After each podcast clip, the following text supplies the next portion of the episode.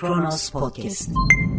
Gündemin sıkıştığı ortamda Cumhurbaşkanı'nın müjde vereceğini söylemesiyle daha önceki örnekleri hatırlayarak doğal gaz tahmininde bulunanların yanılmadığı ülke Türkiye. 21 Ağustos 2020 Cuma tarihli yorum seçkisiyle Kronos Podcast yayınından merhaba. 5 soruda Karadeniz'de doğal gaz gerçekleri diyen Murat Yetkin'in yazısıyla başlıyoruz Yetkin Report'tan. Cumhurbaşkanı Tayyip Erdoğan 21 Ağustos'ta Türkiye'nin Karadeniz'de şimdiye dek en zengin doğal gaz yatağının bulunduğunu duyurdu. Fatih sondaj gemisi Karadeniz Ereğli'nin 175 kilometre kadar kuzeybatısında Romanya ve Bulgaristan'ın münhasır ekonomik bölge sınırlarına yakın Tuna 1 bölgesinde 320 milyar metreküplük bir doğal gaz yatağı bulmuştu. Bu kuşkusuz sevindirici bir gelişmeydi. Türkiye'nin dışarıya enerji bağımlılığını azaltacaktı. Erdoğan'ın dediği gibi Türkiye'nin cari açığının en büyük sebebi enerji dış alımıydı. Umalım karada ve denizde yeni yataklar bulunsun, doğalgaz, elektrik fiyatları ucuzlasın, yeni iş alanları açılsın, bütçe açığı azalsın, enflasyon düşsün. Bulunan miktara gelince Türkiye gibi enerji fakiri bir ülke için önemli bir miktar. Doğalgazın Türkiye'nin kendi gemisi, kendi ekipman ve elemanlarıyla bulunmuş olması da ayrıca değerli. Peki Cumhurbaşkanı Erdoğan ve Hazine ve Maliye Bakanı damadı Berat Albayrak'ın söylediği üzere Türkiye'nin lig atlamasını ya da eksen değiştirmesini sağlayacak büyüklükte mi? Gerçekten bu keşif Türkiye'nin enerji dış bağımlılığını kırmasını sağlayacak, ısınmada, mutfakta ve sanayide kullanılan doğalgaz fiyatını ucuzlatacak, ekonominin toparlanmasını sağlayacak miktarda mı?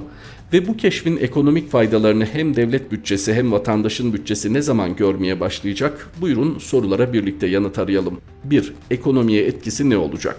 Yine ağır bir iletişim kazasıyla bulunacak miktar bir gün önce Reuters'e bir yetkili tarafından 800 milyar metreküp olarak söylenmemiş olsaydı dolar üzerinde, krediler üzerinde kısa vadede bir etkisi de söz konusu olacaktı.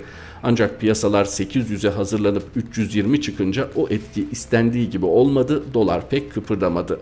Uzun vadede devletin bütçesine ve vatandaşın cebine katkısını konuşmak için vakit çok erken. Cumhurbaşkanı 2023'te gazın kullanımda olması talimatını verdi. Kullanımda olunca 320 milyar metreküpün tamamı bir anda çıkmayacak. Zaten 320 milyar metreküp bulunan miktar teknik deyimle jeolojik rezerv. Çıkarılıp işletilebilir miktarın ne kadar olduğu henüz saptanmış değil. Uzmanlar işletme başladığında yılda 5 ila 10 milyar metreküp üretilebileceğini söylüyor. Yani Türkiye'nin mevcut doğalgaz tüketiminin yaklaşık %10 ile 20'si arası katkı demek. Hiç fena değil yine de ama öyle vatandaşın cebine büyük bir katkı beklemek bu miktarlarla zor.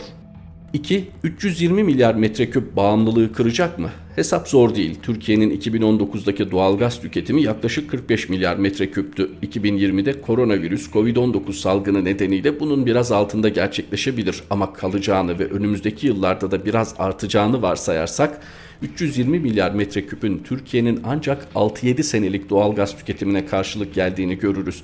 Tabii 320 milyar metreküp gazın hepsini birden çıkarmak da mümkün değil. Bir karşılaştırma yapmak için söyleyelim. Kıbrıs Rum hükümetinin yıllardır çıkartmaya çalıştığı ancak Fransız ve İtalyan şirketlerince dahi ekonomik bulunmadığı için üstlenilmeyen doğalgaz yataklarının büyüklüğü 1.7 trilyon metreküp tahmin ediliyor. Dünyanın en büyük doğalgaz yataklarına sahip Rusya'nın tahmini değil kanıtlanmış rezervleri 50 trilyon metreküp. Onu 33.8'de İran, 23.8'de Katar izliyor.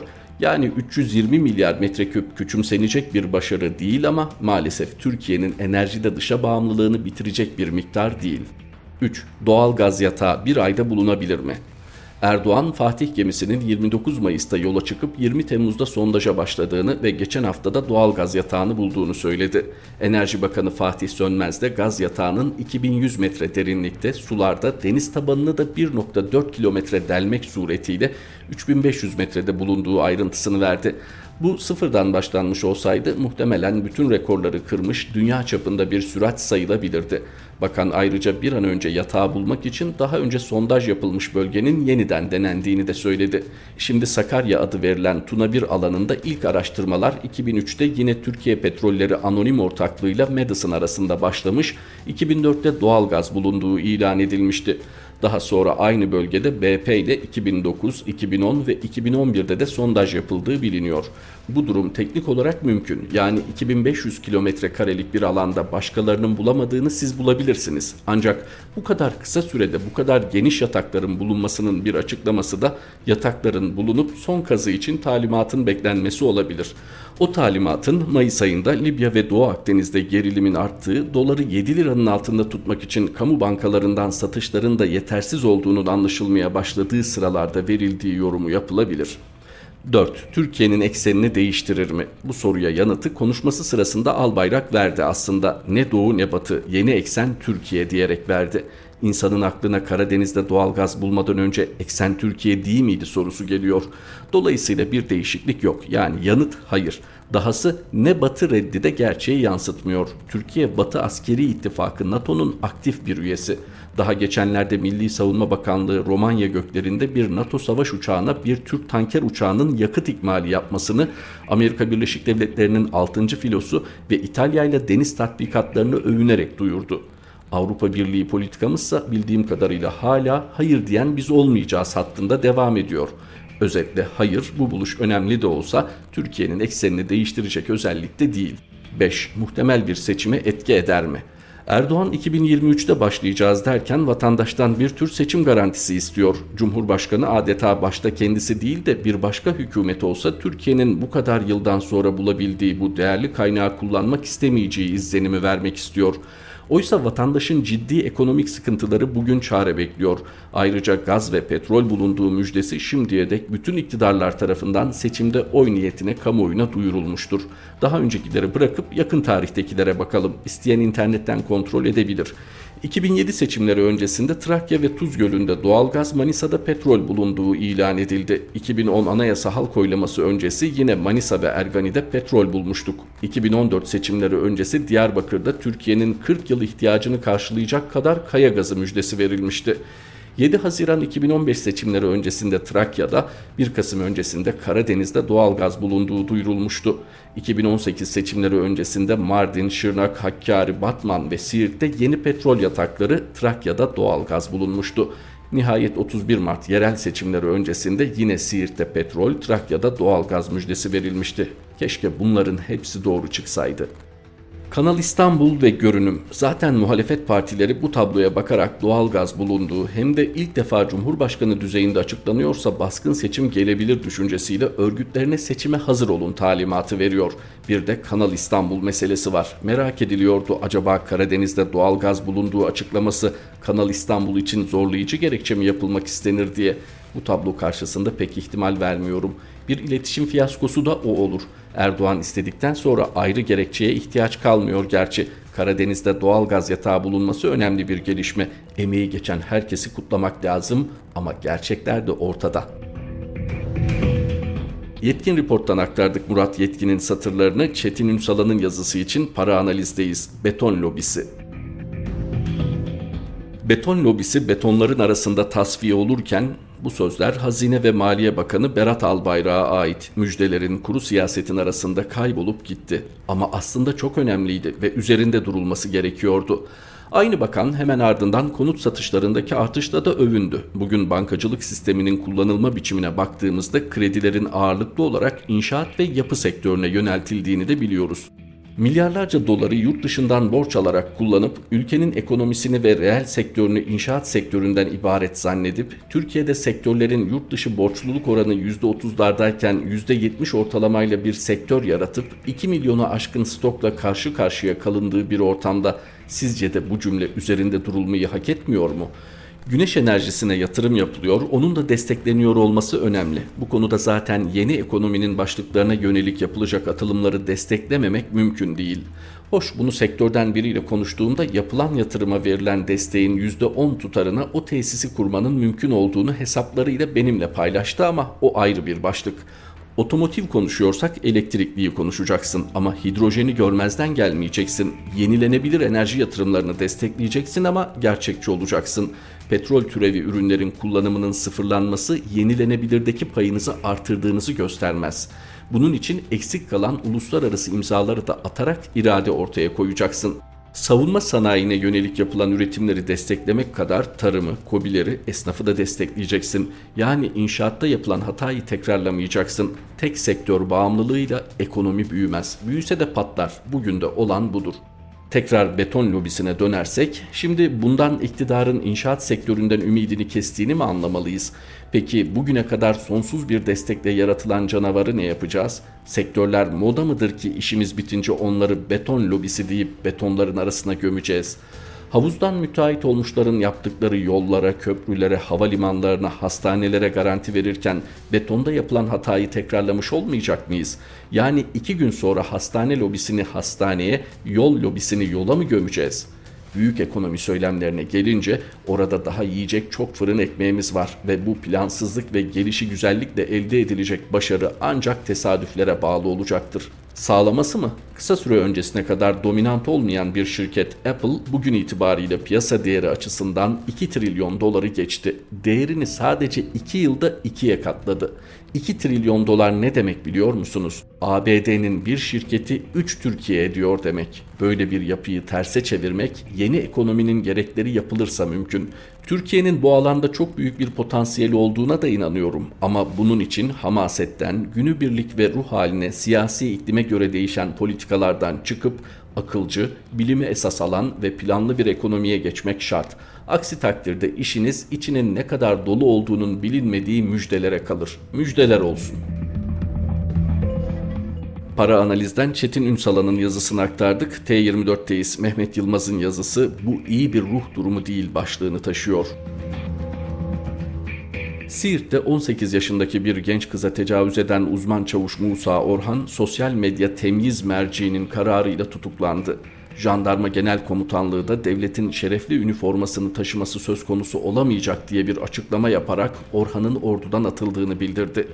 Bir tuhaf durum. Bir yanda suçluluğu mahkeme kararıyla sabit olana kadar masum sayılması gereken bir zanlı var. Çaresizlik ve utanç içinde intihar etmiş bir genç kız diğer yanda. Diğer tarafta sosyal medya. Eğer kanunların kişiye göre uygulanmasına karşıysak ki öyle olmalıyız, bu iş neresinden bakarsanız bakın sakat görünüyor. Gerçekten ilginç mahkemelerimiz var. Sosyal medyada böyle bir gürültü koparılmamış olsaydı Orhan büyük ihtimalle tutuklanmayacaktı. Şerefli üniformayı taşımaya da devam edecekti. Ciddi bir soruşturma yürütülmeyecek, Musa Orhan'ın sırtı amirleri tarafından sıvazlanacaktı. Bugüne kadar nasıl olduysa öyle olacaktı yani. Onun için insanların sosyal medyadan isyan etmelerini hukuken doğru bulmasam da anlayabiliyorum. Sorunumuz devlet refleksi denilen şeydir. Bu tür olaylarda refleks suçlanan memuru korumaya yönelir. Nitekim İçişleri Bakanı bir yandan Musa Orhan'ın tutuklanmasından memnun olmuş görünüyor, diğer yandan bunu büyütenlerin HDP ve PKK'li olduklarından dem vuruyor. Batman'da soruşturmayı yürüten polis de olayı ortaya çıkaran gazeteci İdris Yaylay'ı sorguluyor. Niye bu haberi yaptın diye. Türk bayrağı suçluların kamuflaj aracı mıdır? O gün Samast gibi elinde bayrakla poz verdi diye kahraman mı olacak? Ölmüş bir genç kızın anısına bile saygı göstermiyorlar. Ve böyle bir konuda bile tam ortasından ikiye ayrılıp birbirine hakaretler yağdıran ruh sağlığı ciddi olarak bozulmuş bir toplum içinde yaşıyoruz bir toplumsal yıkıma doğru herkesin bu kadar hızla koşmak istemesi normal mi? T24'ten Mehmet Yılmaz'ın satırlarıydı.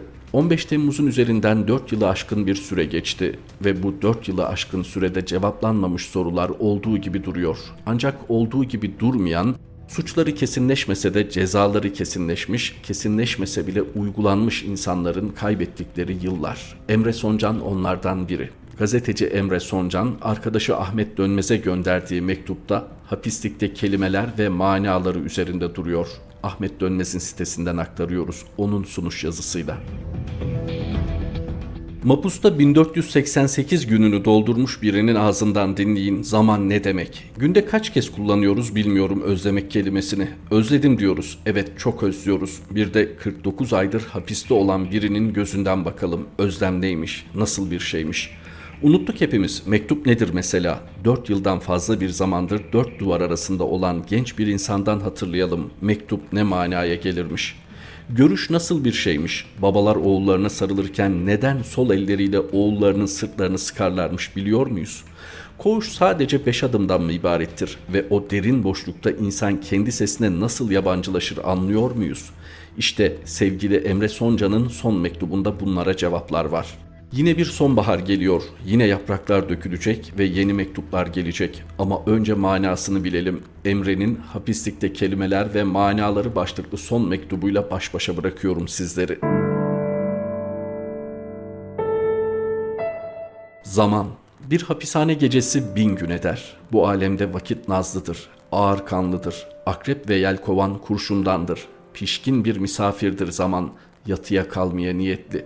Lisanı münasiple yolculamak istersin, kapıya kadar eşlik eder, hatta karşıdan karşıya geçirmeye çalışırsın, lakin ışık yayalara hep kırmızıdır.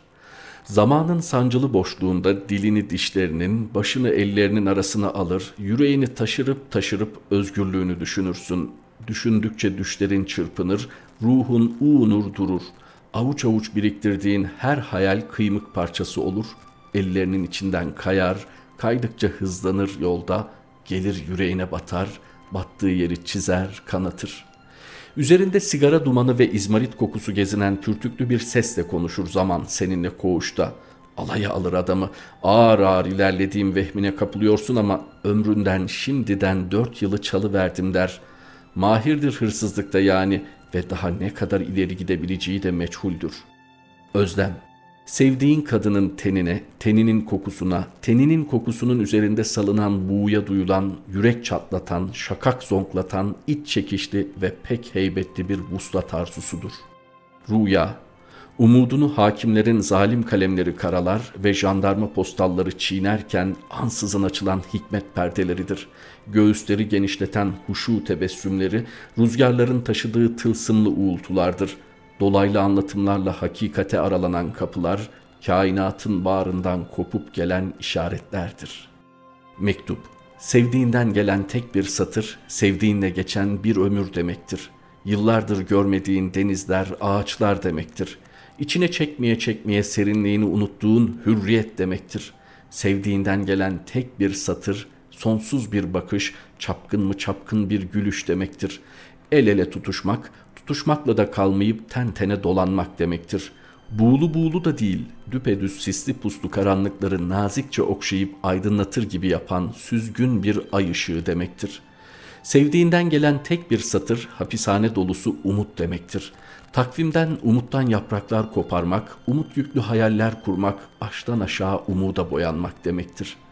Tek bir satır tutsaklıktan kaçış bileti, özgürlüğe kazılmış düşsel bir tünel, sırtının her iki yanında omuzlarının hemen altında aniden beliri veren akça pakça ilahi kanatlar demektir. Tek bir satır, tek bir satır demek değildir yani mahpuslukta muhatabı için hayata yeniden tutunma şansı demektir. Görüş, zindanda görüşler ikiye ayrılır kapalı ve açık olmak üzere. Kapalısında üzerinde sayısız parmak izi olan kirli bir camın arkasından bir o kadar kirli telefon ahizesini eline alıp gerekli şifreyi tuşlayarak konuşursun. Açığı daha insancıldır. Dokunabilirsin örneğin sevdiğine ama yan yana oturmak yine de yasaktır. Açık görüşler anne gözyaşlarıyla ıslanır doğal olarak ve tüm duygular o tuzlu ıslaklığın saydamlığında parıldar. Babalar evlatlarına sarıldığında sağ elleriyle çocuklarının sağ omzunun hemen arkasını kavrar, sol elleriyle sırtlarını sıkar, sıkmakla da kalmayıp adeta mıncıklarlar. Çünkü karşılarındakilerin etiyle kemiğiyle gerçekten var olduğuna kendilerini ancak böyle inandırabilirler. Koğuş Rutubetin demir pencereye, pencerenin kenarındaki çalar saate, sonbahardan kalmış yaprağa, diyanet takvimine, demir karyolaya ve onun inceden çıkardığı gıcırtılara, metal elbise dolabına, dolabın üzerindeki kitaplara, mahkeme evrakına, tavandaki lambaya, üzerindeki kıyafetlere ve en sonunda ruhundaki dikenli boşluğa sirayet ettiği dört duvar, beş adım bir kafestir. Ses Bazen kendini kendi sesine benzemeyen, gücenik ve bıkkın bir tonla konuşurken bulursun. Sanki ses tellerine bezginlik tohumları serpilir de teller titreştikçe ağzından çıkan sözcüklerin arasında sesten mecalsiz ve buruşmuş çiçekler yürür. Sesin sana senden bir yüktür. Emre Soncan, Silivri Zindanları, Yaz Sonu 2020